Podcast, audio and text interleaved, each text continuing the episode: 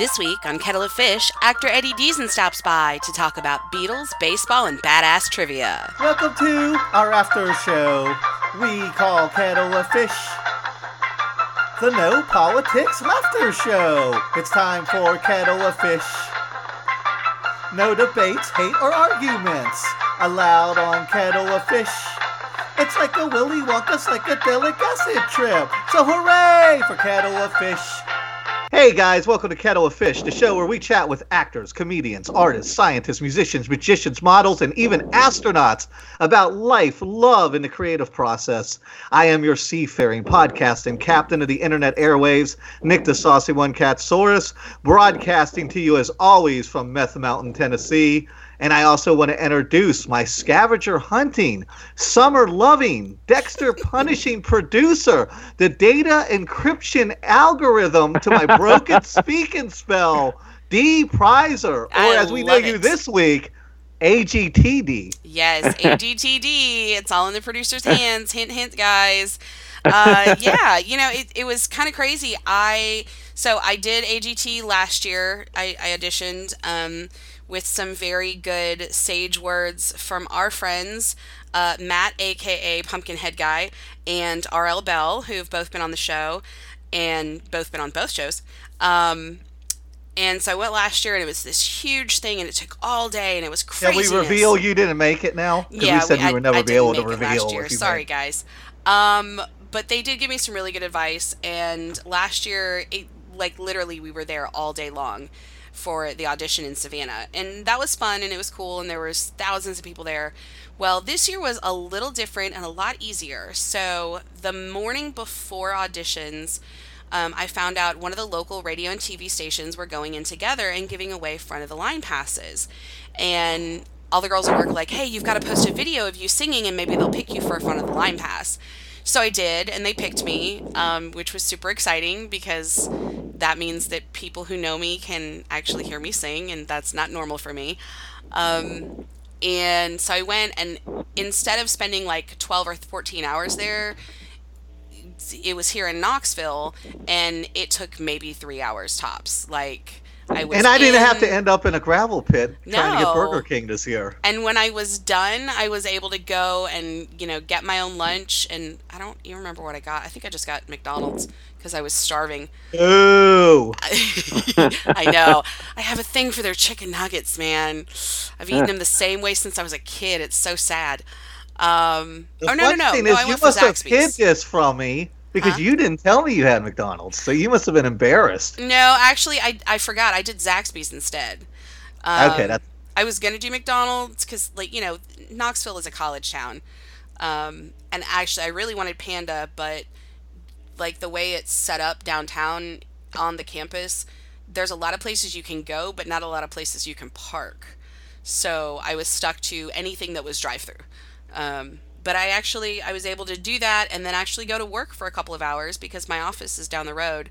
Um, and so maybe they'll pick me this year and if they do i've already told everybody at work. Now you know i'm going to mention that i work for healthy families because i'm super proud of my job and i love the healthy families america program. Um, they help parents and kids and it's definitely a good preventative program. We found that it does help um, those with risk factors for and just from a self-serving marketing standpoint, Mhm. it's a hell of a backstory. it, it's and it's fun and i love my job and i get to go and hang out with families ever almost every day and know that i'm doing something to help their lives. So it's it's definitely a feel good like positive. So maybe hopefully cross my fingers. Um, and i made a couple new friends and so hi new friend um, friends who are listening today uh, as i'm sure they will and yeah it was a good time it was definitely a good time so if i don't make it this well, year I'm we're all Voice. rooting for you. so yeah and i'm, I'm, sure uh, today's guest will send you some good. Um, good what is it? Zuzu, Juju, Juju. juju yes Is lots that of what I good All right. Well, tell everybody where they can find us on the interwebs and who we have coming up in the next few weeks. Yes. So if somehow you have lived under a rock and don't know yet, you can go to www.tincan.media and push enter and poof, you're there. Uh, you can also check us out on castbox.fm. Uh, you can find Kettle of Fish and Musical Osmosis there, as well as on iTunes. And uh, goal for the next year is that you'll be able to find everything we do on iTunes because we are going to be switching over most likely to a new platform um, that will allow us to have everything, all the shows, all the things, all in iTunes, super fast, super easy. Trust So- me, nobody needs that much Nick in their life. Sure they do. Sure they do. I think the little trickle of. Nick is enough. well, we're trickle of Nick is always enough. You're, you're Oh, it's going to be a flood. A flood. I'm turning my inbox off. Uh, next month on Musical Osmosis, we do have the Joeys coming up. That's going to be super cool. Um, and if you didn't check out last week's episode, then you missed out on Haley from Haley and the Crushers, and she's super cool. So definitely go back and check that out.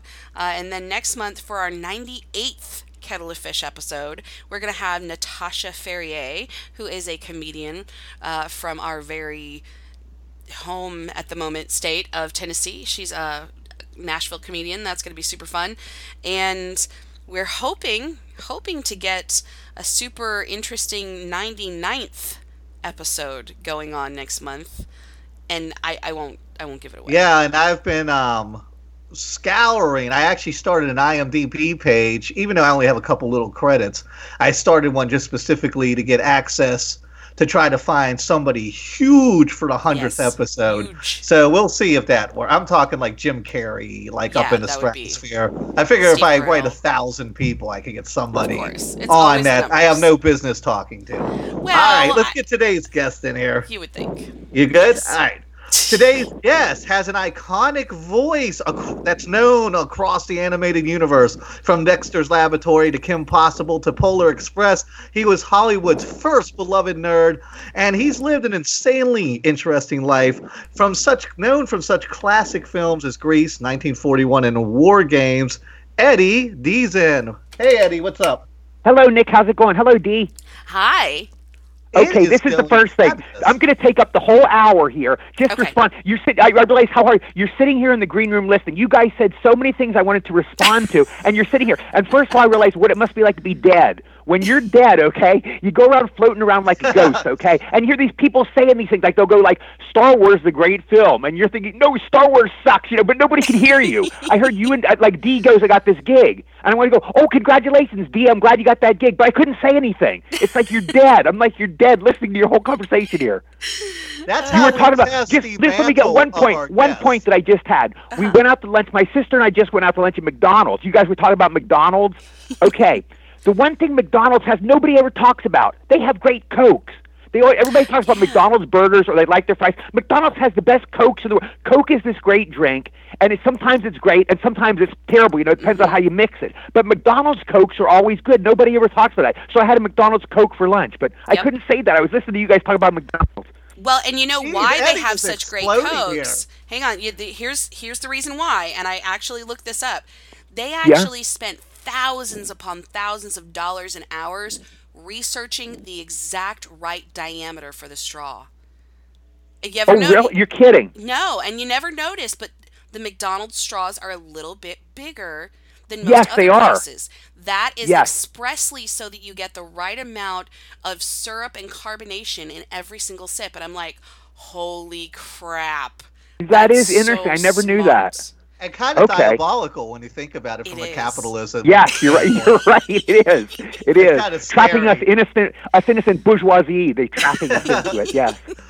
Yes. D, by the way, always- congratulations on getting your gig, Dee. I'm glad you got that gig. Ah, yeah, well, I got the audition and hopefully I'll be on it. it. It would be very, it would be cool. It would be very cool. I see. Okay, then I'll say break a leg. Then I, I thought you got the gig, so you're auditioning. Yeah, so break I a leg, honey. auditioned, and it's the second time, and I got to audition for the same producer as last time. So Okay.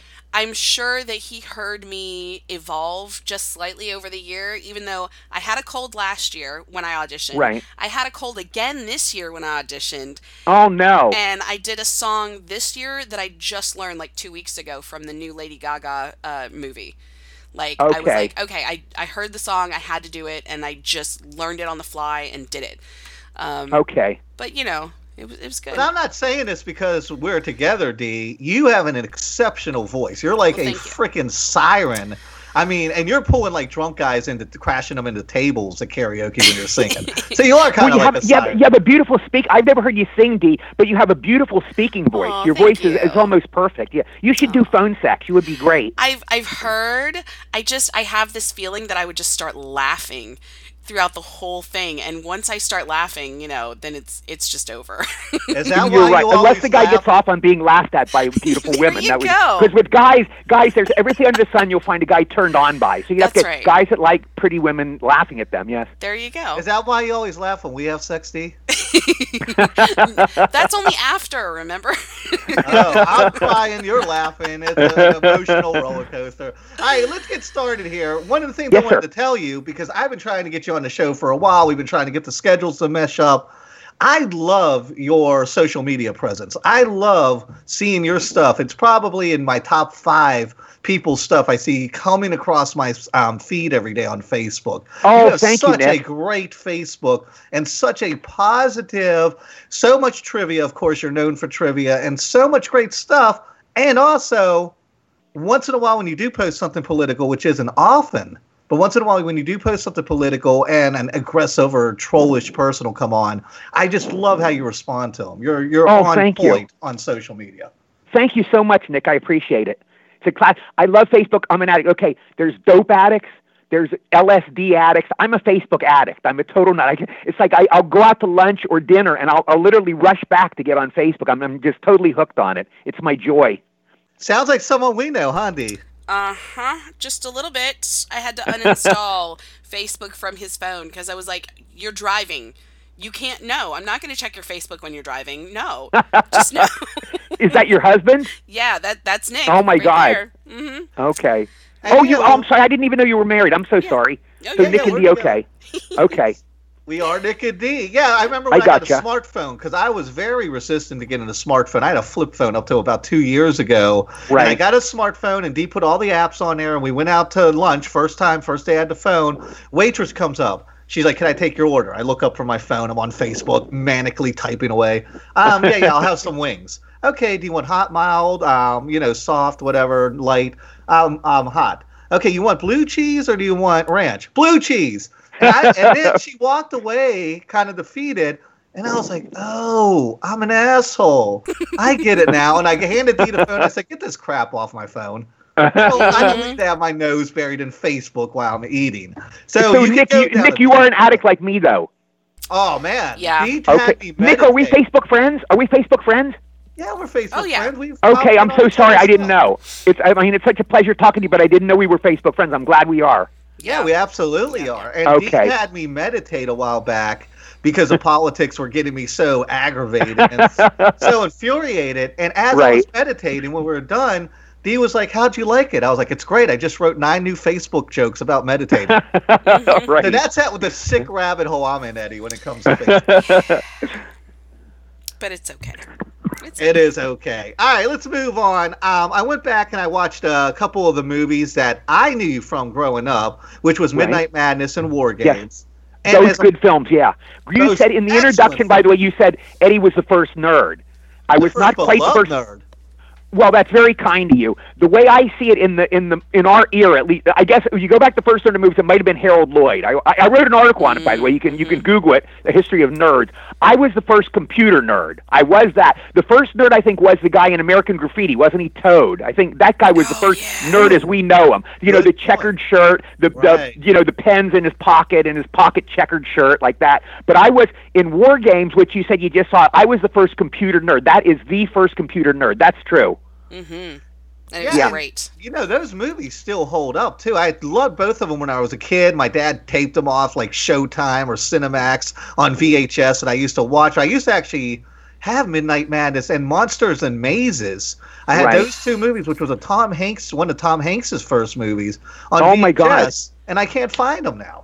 That must be one of the few Tom Hanks films I've never seen. I didn't know he was in that one. Oh, yeah, he so was good. like a teenager, and it's about a Dungeon and Dragons group. But he Right. took it, it back when there was this big scare that Dungeon and Dragons was a devil, and he took Right. it too seriously. And they went in a cave to play, and he started trying to actually hurt his fellow teenagers because he thought he was like Argon the elf or some crap. Interesting. Okay, I, I didn't know that one. Yeah, so that was one of his first films, and as Mo- and Midnight Madness was one of Michael J. Fox's first films. I Yeah, that was have Michael's both. first film. That was his first movie. You're mm. exactly right, and it's one of Pee Wee. I don't think it's Pee Wee's first, but it's it's one of Pee Wee's early films. It's before he was Pee Wee Herman. You mm-hmm. see Pee Wee in that, and he's a cowboy. He plays like a cowboy character. Yes. Yeah. He's awesome in that. And I, dude, I love Midnight Madness. I grew up in Waldorf, Maryland, which is something else we have in common. We're both Maryland boys. Right. Um, and when I was a teenager, I used to love the Leon character. He was like part mad scientist, part ladies man. And You're I right. You're right. Put together a scavenger hunt in Waldorf where we had to steal like a help wanted sign out of a store Oh and get a girl to give us her underwear. And the big get on Interesting. that was a license plate from a cop car, and it was hundred points. It was the big get, and my buddy Ronnie actually stole. It was in front of a cop's house. He went up to a cop car and snuck up and stole the license plate. And so we had that's why you guys did that? I Yeah, had no idea that that was why. I just know you'd done it. That's interesting. And I'm you got a cop's license plate. That took chutzpah. Haha, that's like yes. Oh my And goodness. That was inspired. I had a headquarters at my friend Mindy's house, and that was directly inspired by Midnight Madness. And I fancied myself a Leon, and we put together this big scavenger hunt. Have you had other people tell you that? I wonder how many kids did that because of- Yes, no, it, it was actually a college thing. It was a college fad. The Midnight Madness. They would have college groups go around and do like a Midnight Madness team thing. I don't know if they still do it, but I've gotten you know post emails from that in Facebook PMs. They've told me people college teams did that. Yeah, we Yeah, should bring I- that back Yeah.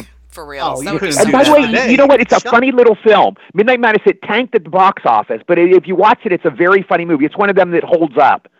It's you know it's what you call a good cable film. You know, it's not you're not talking it's a classic or anything, but it's a, it's a funny little cable film. Yeah. But my favorite movies growing up were the films like that and Cannonball Run that had these Right. Like groups of people that were all out in some big race, you know, um, a Mad Mad World type of stuff like that, where just everybody's running around crazy. Right. Stuff I used to love as a kid, just watching all these little groups and seeing all their little different personalities. And that yeah, was they were fun. really They were fun films. You get the, you know the funny thing about Midnight Madness. I was talking about it with somebody about a month ago. In that, and, and by the way, sadly, Stephen Furst, you know the, the guy from Animal House, he's in. He's one of the funniest guys in the movie. He passed away like a year ago. But before that time, we, the Midnight Madness cast is one of the biggest casts ever. I think there's there's like there's five members on each team. There's five teams, so that's 25 cast members. The movie was made 40 years ago. To this day, un- until last year, all 40 were still alive which is incredible. Wow. you look at every film, Grease, you know, sadly people have gone, and uh, you know, Polar Express was too recent. But no, Polar Express even a guy did pass away from that. But almost every movie you see, every movie ever done, Carrie Fisher died, you know, or blah blah blah, whatever. One of the main cast members will pass away just because that's life. Sadly, you know, it's life. You get a group of any 20 or 30 people, and sadly, one of them is going to die young. One of them is going to, you know, get hit by a car or, you know, get cancer or something. But Stephen was the first one to die. We had all 25 of us were intact before that. That is incredible. I used to Yeah, say, tell it was you the same weird. thing, It was Dee, sad because he was a wonderful Trek. guy. I used to say the same thing to you about Star Trek. I was like, you mm-hmm. realize the whole, and this was up until Leonard Nimoy died. I was like, yeah, Yes, until whole Leonard Nimoy died, right? Yeah, Star Trek, like the, I think those films or those TV shows must have some kind of good karma Yeah. yeah, because everybody involved in them seems to go on and just do great things and and th- are just blessed in so many ways. yeah. I just think you get so. a certain group like that. Yeah, I want to move on to something else. Another thing Sure. about you that's amazing to me yes. is I pulled up this article, 10 interesting facts you Eddie Deezen. I remember that. Yeah, I'm looking at your life, man, and if you had only thrown up in Steven Spielberg's Toilet, that would be epic enough. yes, that was one of my honors. Yes, yes. It's like legacy In 19 cemented. That would be Yes, enough. we did. I got the privilege to work with Steven Spielberg in 1941, a comedy 40 years ago with John Belushi. God love him. He, you know, of course, he really was sad. He died so young. He had so much talent, so much great comedy left in him. That was a tragedy. He was the nicest guy in the world. But anyway, I spent 1941. If you see the movie, I spend the whole movie on a Ferris wheel. I'm a ventriloquist with my dummy. And Murray Hamilton, who was the mayor in Jaws, you know, the, the bad mayor in Jaws, that's Murray we're on the Ferris wheel together. But anyway, we spent the movie on the Ferris wheel. One day, Stephen was whipping us around real quick. Steven goes, you know, we had to, we, our the Ferris wheel rolls off the pier in the film. Right, it was right. special effects, but they had to have us spinning. And I have bad motion sickness, so Steven was whipping us around. After a couple minutes, I said, "Please stop. What? What's the matter?" Steven, I feel sick. Can I please get down? I feel like I feel really sick. Okay, he said, "Go lie down in my dressing room." So Steven's secretary takes me. I'm wobbly legged, you know, and he takes me, he lies me down in Steven Spielberg's cot. So I'm there feeling nauseous and all. I crawl on my hands and knees into the bathroom. I threw up in the toilet. And then the significance hit me. I go, I just threw up in Steven Spielberg's toilet. And this Oh is one of the my highlights of my career. To this day, it's one of the highlights of my life. There you go. And you've had so many of those weird things follow you around Yeah, from I've like, been very um, blessed. I've been lucky. I mean, there's a whole list here from George Harrison running over your foot, from being Yeah, the that was first Paul. one, That was? Paul McCartney. But yeah. Oh, was it Paul McCartney? George, I saw. George, I was. This was my best Christmas, Nick. I was at the Beverly Center in Beverly Hills, and the Santa Claus didn't show up. So they said, "Does anybody want to play Santa Claus?" I jumped out of my skin because one of my bucket lists is always, "I want to play Santa Claus."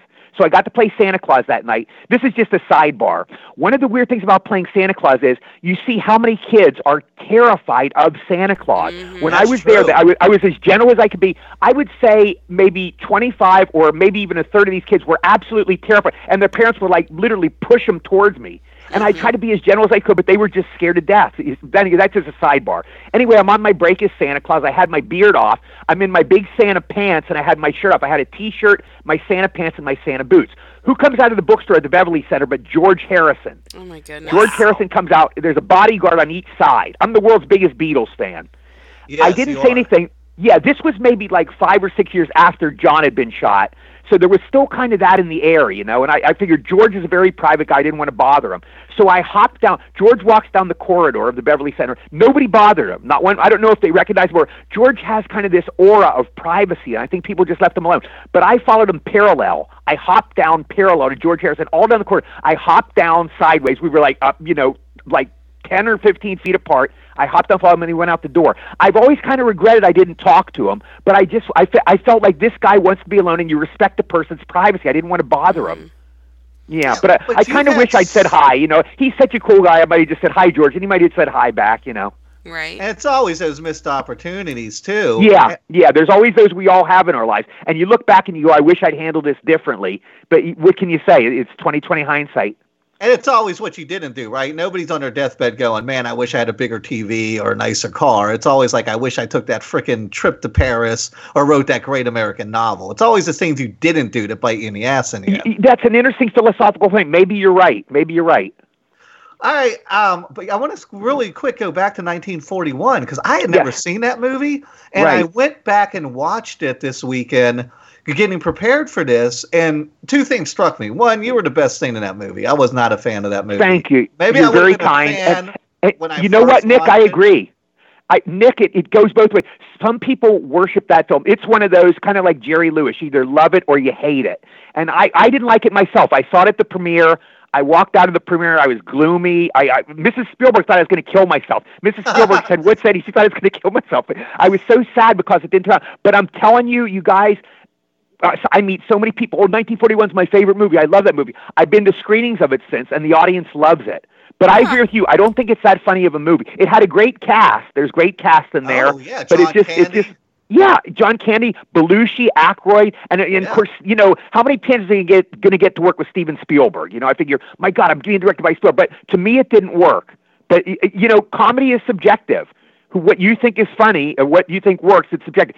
I always go, comedy is like your taste in cars or colors or women or men. Everybody's different. Yep. Well, here's the Very thing that struck me though that was odd. I remember when I was young watching movies, especially comedy movies in the 80s, were like 90 minutes tops. And this movie went on forever. One of the problems was it was like two and a half hours long. Right. I It think was was loud. Steven- that kind of Steven said Steven said I wanted to make the loudest movie ever made, and it's loud too. That's Yeah, I remember going to it like every scene is something crashing or blowing up, but it's it's it's a loud movie too. And what can I say? Some like it, some don't. I don't know.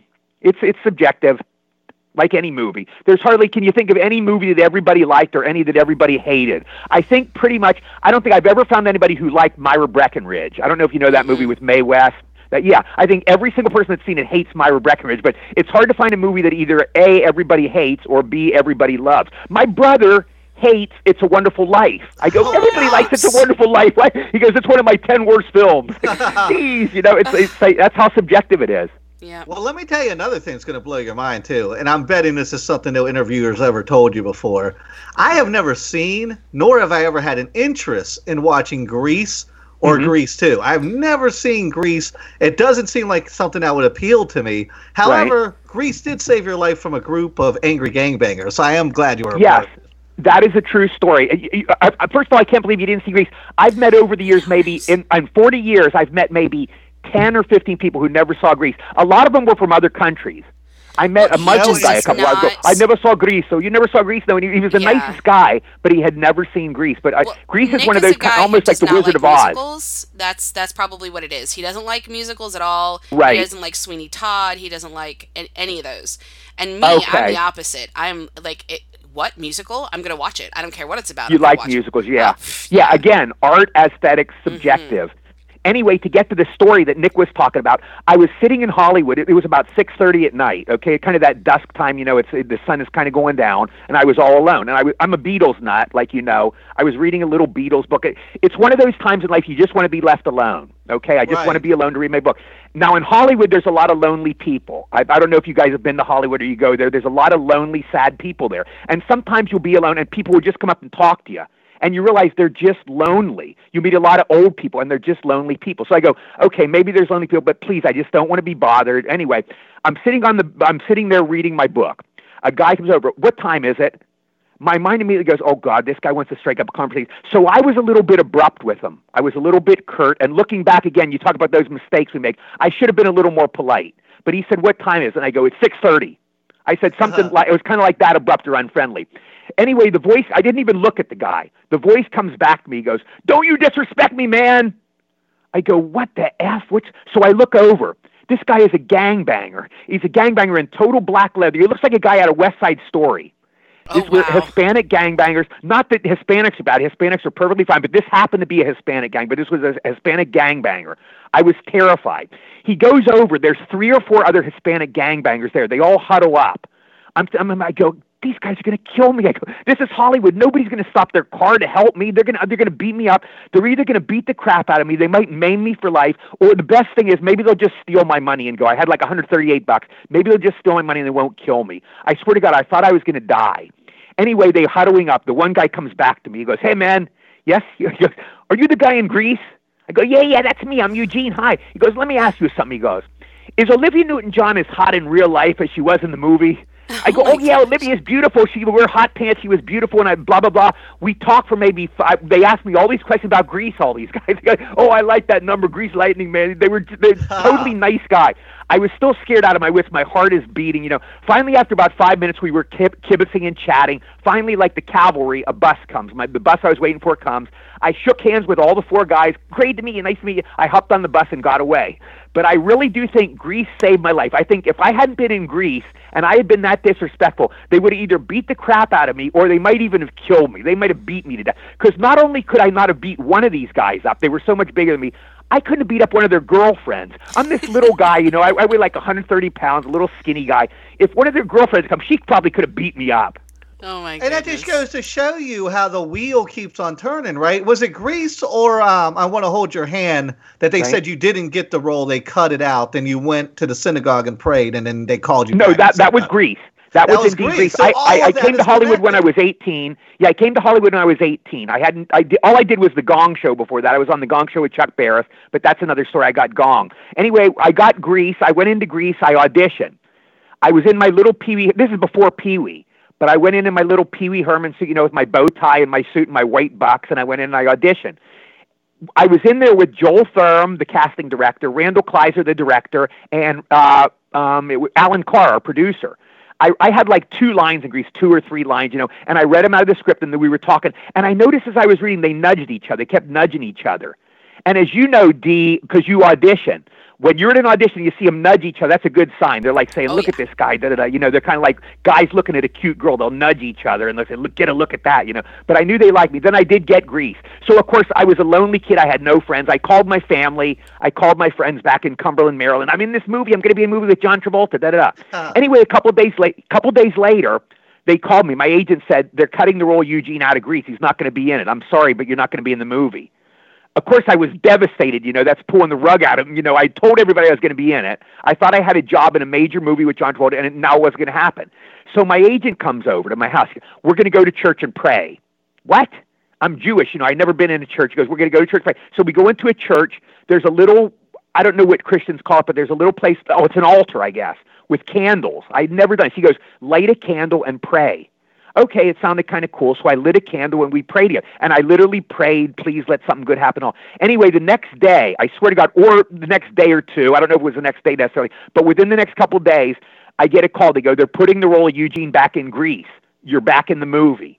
Now, I tell this story, it's a 100% true story religious people will go, that's a very religious story, da da da. And of course, atheists or non believers go, it's just a coincidence. It's a total coincidence. So you can take the story however you believe it. If you believe it's religious or something happened, it did. It might have just been a coincidence, but that is a true story. That's how well, I got Grease. I'm agnostic, but I, I'm connecting the dots between that story and what happened to you on the bus stop and going, maybe if you didn't step into that church, I wouldn't be talking to you right now from either lack of success or maybe those gangbangers so right. would have took you out. Yeah, yeah you're right. And Good here point. I am sitting back here thinking of the belief of the everything's connected because I I love British television. Uh, yeah, yeah, everything's connected. Right. Yeah, and maybe I so. Maybe so. Too. And very metaphysical. We're we're getting into real metaphysical territory here, but who go. knows? I think you yeah. can handle it though, Eddie. yeah, yeah. Oh, I love talking about it. I can talk about this all day.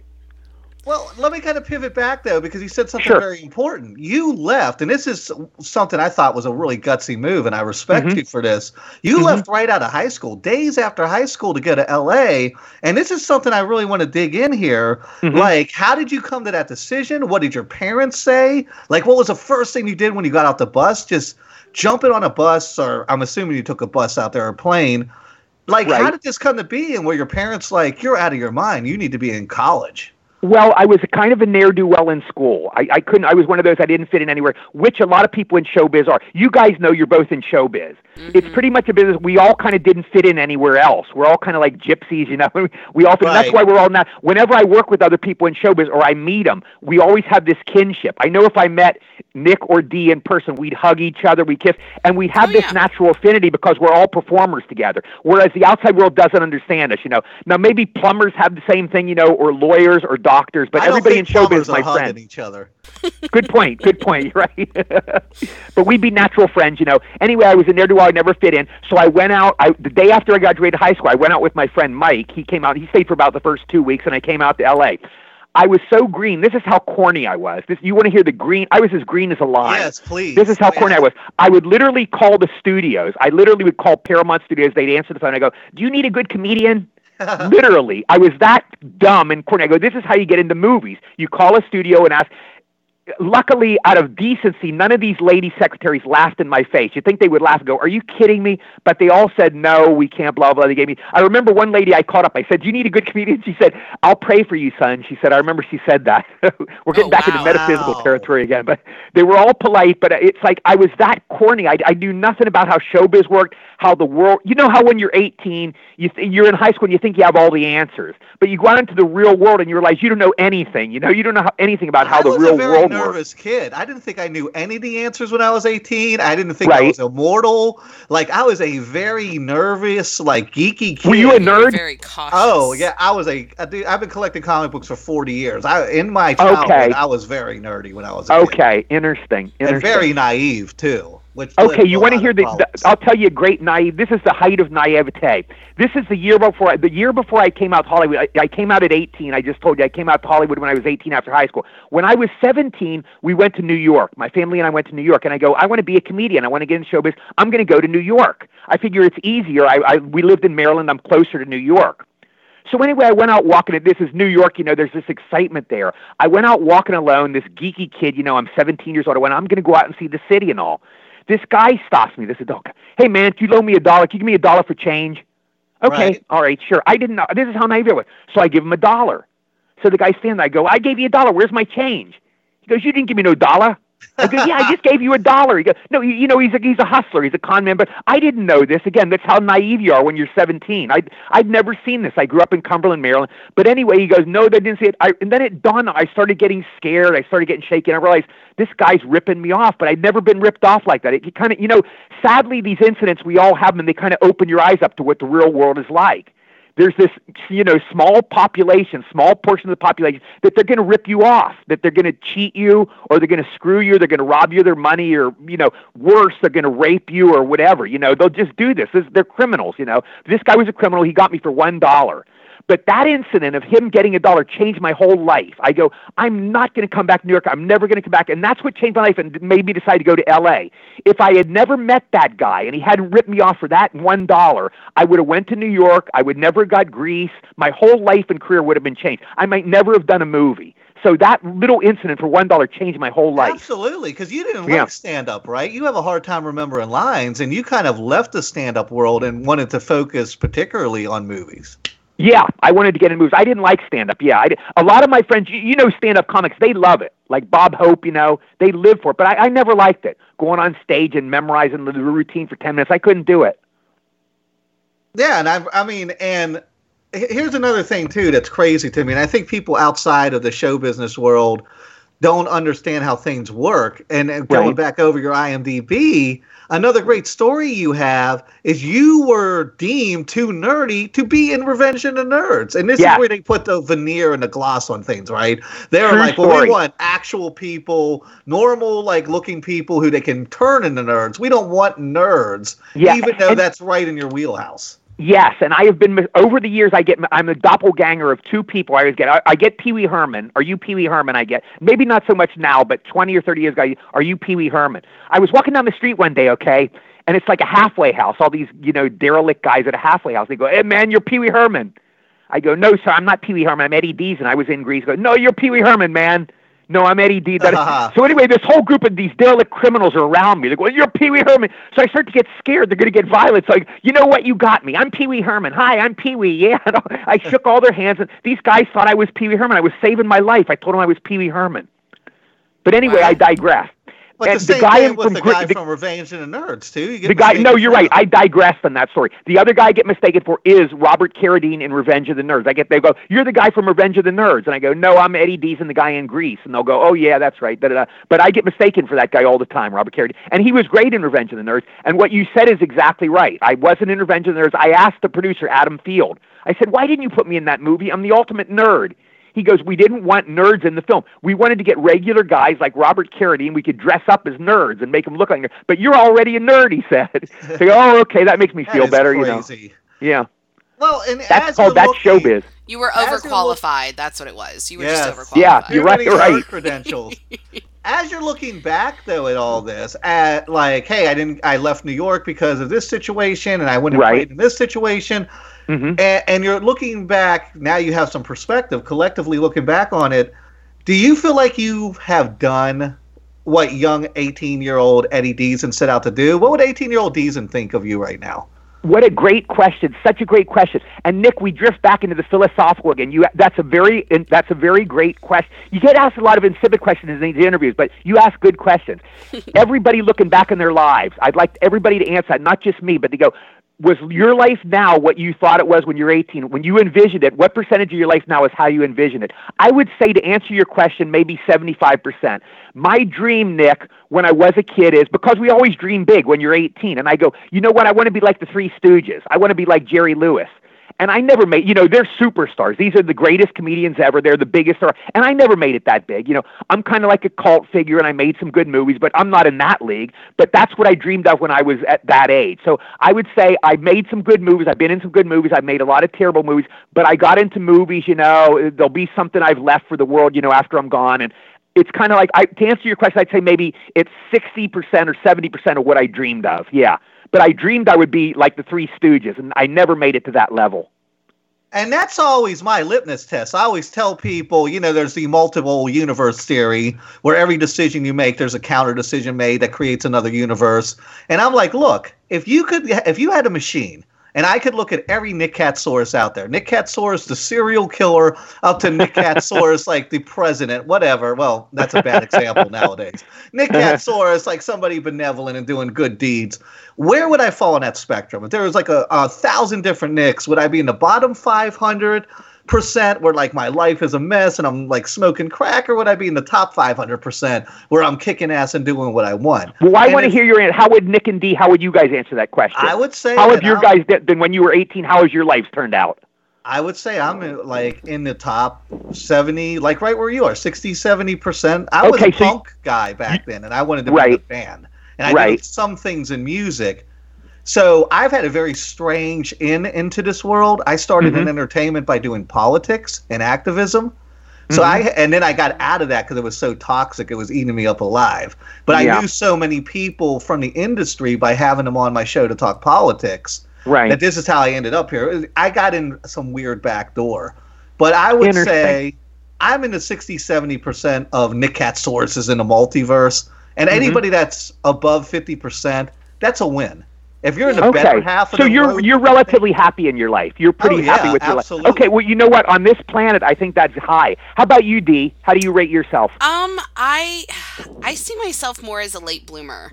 Um, Mm-hmm. I I'm almost forty, and I feel like I'm just hitting my stride. Like Mm-hmm. I've said since I was like three or four that I was always going to be a singer. That's what I wanted to do.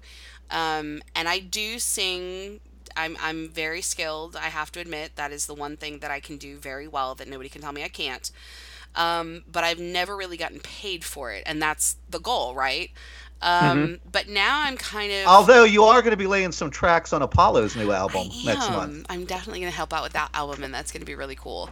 Very Um, cool. I just I feel like I I don't know. I guess I have this thing where I feel like I want to improve people's lives just a little bit. Like I I've mm-hmm. figured out I'm a server. Like I just I really want to help people. So if I can and I and I am. I finally have a job now where I feel like I'm helping people even if it's just a little bit, even if it's mm-hmm. just to ease their suffering just a tiny little bit.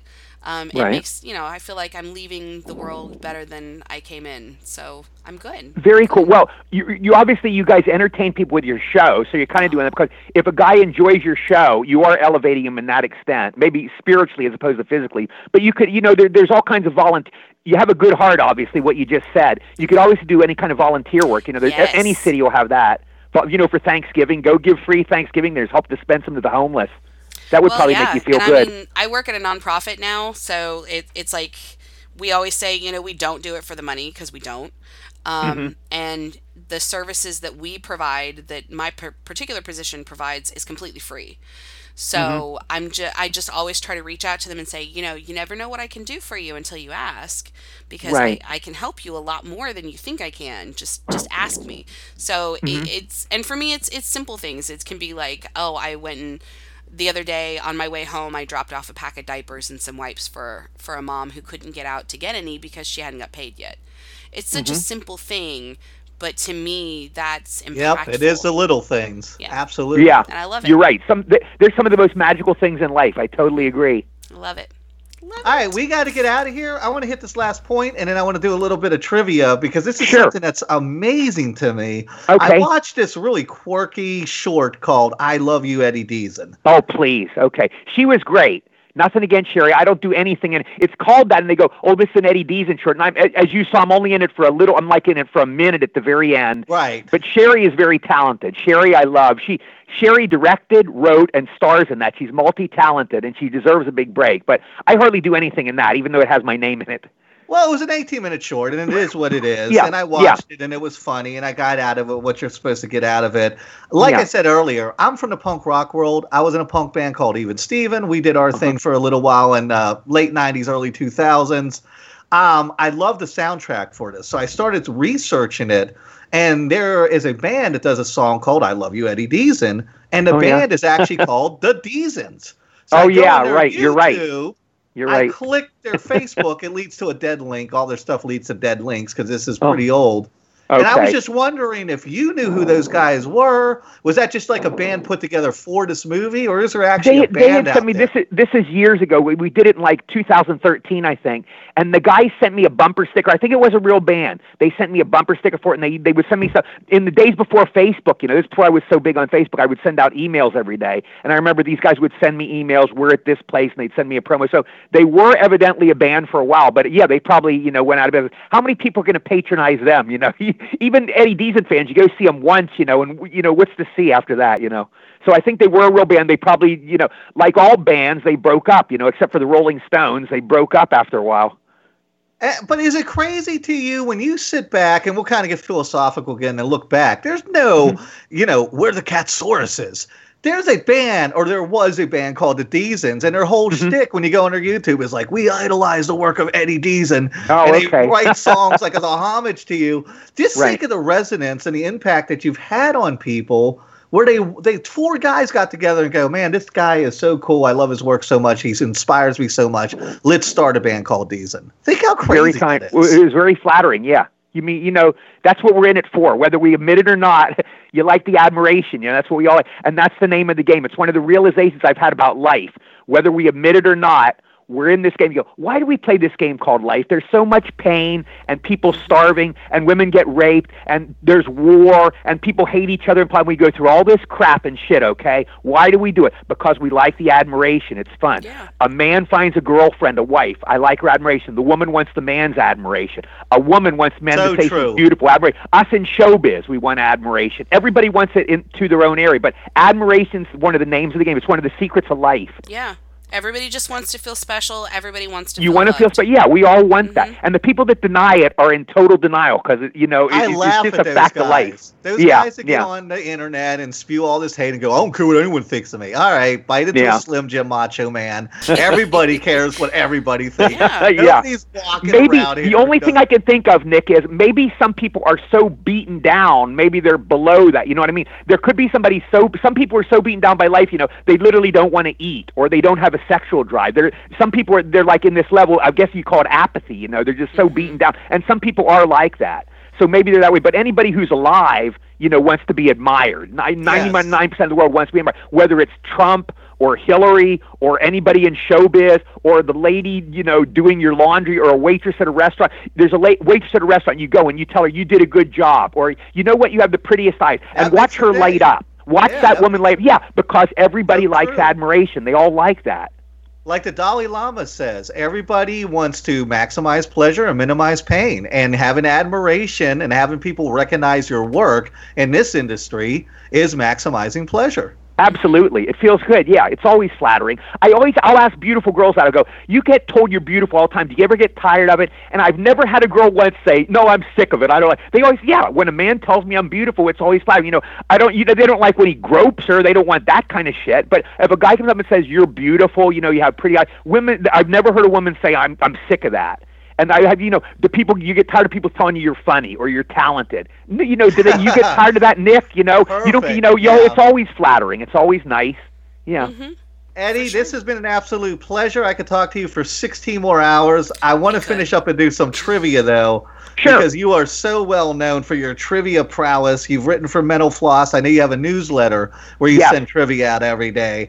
So you have an affinity for Beatles, for baseball. I had Dee put together. We used to do a show actually called Drunken Trivia.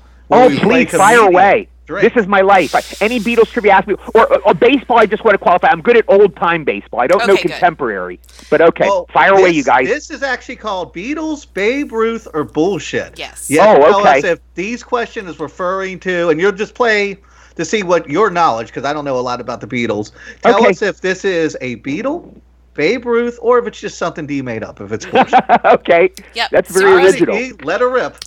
Okay. Um, Rick and Morty once made a nod to this on an episode of the cartoon. Was it Beatles, Babe Ruth, or bullshit? What was, I'm sorry, I didn't get the first part of your question. Who made a nod to it? Rick and Morty. Who's Rick and Morty? I don't know that. Oh my gosh, it's a cartoon. It's awesome. You've got to check it out. It's oh, see, I don't, I don't know Rick and Morty. I've never heard of it. Okay, take a guess. It's all good. I started with the hard one first. Uh, Okay, made a nod to it. I'm, I'm gonna guess the Beatles. yes, that's correct. Okay, total guess because I don't know who Rick and Morty are. Oh yeah, you've got to check out Rick and Morty. They're freaking amazing. Okay. It- it's They're on of YouTube? Like, uh, I think No, so. a no, they're bit. on um, Adult Nickelodeon. Swim. Yeah, Adult Swim. Yeah. You've done um, Dexter's Lab. I'm surprised you haven't heard of Rick and Morty. yeah, no. Yeah. It's kind Yeah, of in that it's- it's same fu- pocket and of it's so funny comedy 'cause animation. Nick was like, he's been on Okay. Dexter's Lab, and I'm like, you know, I know that voice because I'm I'm an audiophile. Um, And I'm like, I know, I know that voice. And I was like, what do you mean he's been on Dexter's Lab? I was like, oh, he's Mandark. I'm Mandark, yes. I got so excited. That's me. that was so good. okay, okay, calm D, calm D, calm. Yeah, I love that. Um, Oh, you're okay, D. That's right. You're. I, I like D D. You're just plain D. So I say I love you twice. I'm Yeah. in love with you, D D. Uh, That's D twice. Yeah. She'll never wash those ears again. I know, right? Never. Okay. Um. Okay, Beatles, Babe Ruth, or bullshit. Played Okay. in Dodger Stadium in 1966. Who played at Dodger Stadium? Oh, the Beatles. Yes, that's August correct. twenty, August twenty eighth, nineteen sixty six. was their second to last concert. The Yes. Beatles ended their performing career the next day at Candlestick Park in San Francisco. Oh my goodness! And I thought Yeah. that one would be a little harder because yeah, Babe Jane Ruth, Wiedlin of the Go Go's was there. Yeah, Babe Ruth did. Um, he he had games. Babe Ruth was Dodger dead by that time, yeah. yeah, it was different. Yeah. Um, has received a Presidential Medal of Freedom.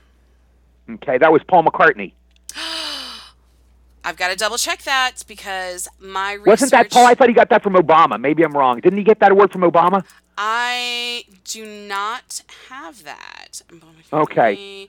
Medal. Well, I know it wasn't. Oh, Babe Ruth is going to get one from Trump. I know. He got one yesterday, uh, two days ago. He got one yesterday. Okay, Yeah. okay, there you go. Yep, yep, yep. I think Paul got one from Obama too. I'm, I I know Paul played the White House. I assumed he got it, but I may be wrong on that one. so you're right. Babe Ruth did get one. from Paul McCartney. He was he got Right. the Gershwin Award. Okay, there you go. So you got me. Good. You got me. You're right. Babe Ruth got Babe Ruth and Elvis got one. Yeah. Yep. Had Yes. to, had to double triple check to make sure Wikipedia didn't lie to me. Um, no, you're right. You were definitely. I I because I watched the Paul thing on TV. Mm-hmm. I remember, but it, it was the wrong award. You're right. Okay, has never been in a video game. Beatles. Well, the Babe Beatles Ruth, were in that video. I would say uh, I'm going to guess none of them because Babe Ruth was probably in a video game somewhere. That's right. It was bullshit. Babe Ruth Okay, uh, is okay. in MLB 2018, and the Beatles, of course, were in rock bands. Very nice. There you go. Right. Uh, once dated Marilyn Monroe. That was neither. Nobody. That was Joe Yep. DiMaggio. So That that, was was bullshit. bullshit yeah. also. Wow. Yeah. Very nice. Good, Eddie. Man, you're. I'm sure if Babe Ruth had been alive, he would have probably hit on her, but Oh, he probably. was before Marilyn's time. Probably. Um, and um, Beatles, Babe Ruth, or bullshit. Autographs Mm-hmm. are rarely forged. Well, the Beatles I know are forged left and right. I would. I'm going to guess bullshit. Yes, that's Yeah, right. yeah. They're actually Yeah, actually 'cause forged auto- the autograph market's the so worst. much. Yeah, that yeah. Most people don't even want to try to authenticate either one because they're they Yeah. say they're they're inauthentic about fifty percent of the time. It's Right, um, yeah. Beatles, Babe Ruth, and Elvis are the top three that are. That Yeah, are I believe it. That's interesting. I, I always wonder they had those certificates of authenticity, and I always wonder why couldn't they just forge that? They go, "This is Clark Gable's autograph. I have a Right. certificate of authenticity." And they go, "Well, how do we know the certificate's not forged? Then if Exactly. the thing's forged." And Yeah. Now you're going like- down the fake news rat hole where people Yeah, are like, "This yeah. is fake news," but Snopes Yeah, fake news. because But they- autographs that's that's the market that's the hardest to authenticate. Because you could you know you could literally forge a William Shakespeare say go this is Shakespeare's autograph, and you might find some dummy who oh really I'll Yeah. give you five fifty dollars for that. Okay, give me fifty. You know, you know you Yeah, never know. There's I a sucker saw everywhere. Some of the um, the fakes Was next it W.C. to authentic Fields? ones, No, it supposedly. Barnum. They're really right? hard to tell the difference. Like you have Yeah. to really study those and be like, well, the R looks like it could have been done the same way, but I'm not really sure. Yeah, And, uh, you yeah. know what? That's why I mine is just super easy. It's like a D and a bunch of scribbles. And at Right. this point, it's like You can never forge my autograph. no, Well, how yours is just a bunch of scribbles. Oh, is it okay? Yeah, it's a train wreck. All right, You're we like a got- doctor, huh? Yeah. Oh yes, and my signature is bad. All right, I'm Okay. terrible at cursive. I can't even write in cursive. I can only sign in cursive. I totally. No, I'm the same, Nick. Nick, I, I write in all caps, you know, for my Facebook page. I the only time I write cursive is when I sign a contract or give an autograph, you know, or something like that. I never Mm-hmm. or sign a check, you know. But I, You I'm always writing. I write all on caps. Facebook in all caps. Yeah, that. I'm sorry. You wrote People- me when we inbox back and forth on Facebook. You write me in all caps. Yeah, exactly. I'm always all it back caps. on Yeah. this thread. All right, we Yeah. got to get out of here. Eddie, it Okay. has been an absolute pleasure. Can you please tell everybody where we can find you on the interwebs? Yes, I am on Facebook every day. You can look at my Facebook post. Unfortunately, I'm at the limit. I'd love to have anybody as my Facebook friend, but they have a limit. Mr. Zuckerberg stops at 5,000, so I can't do it anymore. But I, please read my Facebook page. I love it. You can go to my web page, it's eddiedeezen.com. If you want to get a stocking stuffer for Christmas, get an autographed picture of Eddie Deezen. They are so cheap. I think the guy, my uncle runs it, he charges like five or six bucks. So that's cheap, and uh, that's about it. Yeah. And um, do you have anything coming up? Or are you kind of laying low? I know you're back in Cumberland now, right? I'm in Cumberland. You can't do a lot out here. You know, I just basically what I do now is just these signing shows. I do signing shows when they come up, but I'm going to be hopefully back to LA by next year. We'll see what happens. My career may be over. I'll be honest with you guys. It might be over. Who knows? So I, you know, I'll, I might just do signing shows the rest of my life. I don't even know. But I want to say this: how much I enjoyed talking to you, Nick and Dee. What a wonderful show you have. You are two of the nicest people, and I wish you both a Right happy on. Thanksgiving. And I You wish you both continued success with your show. Aw, thanks Absolutely. so and right back at You're you, the Eddie. You have a great holiday. Thank you so much. All righty, guys, we are out of here. Um, we're taking a break for Thanksgiving, and we'll be back December 4th, right, Dee? With Yes. Natasha. You're better at names than I am. Uh, yes, Natasha Ferrier. Very, very nice. All right, guys, we're out of here. We will be gone for the rest of November, so everybody have a great holiday. Happy Turkey Day. Don't fight too much over those Bye-bye, bags of. Legos. Nobody needs them. Bye, guys.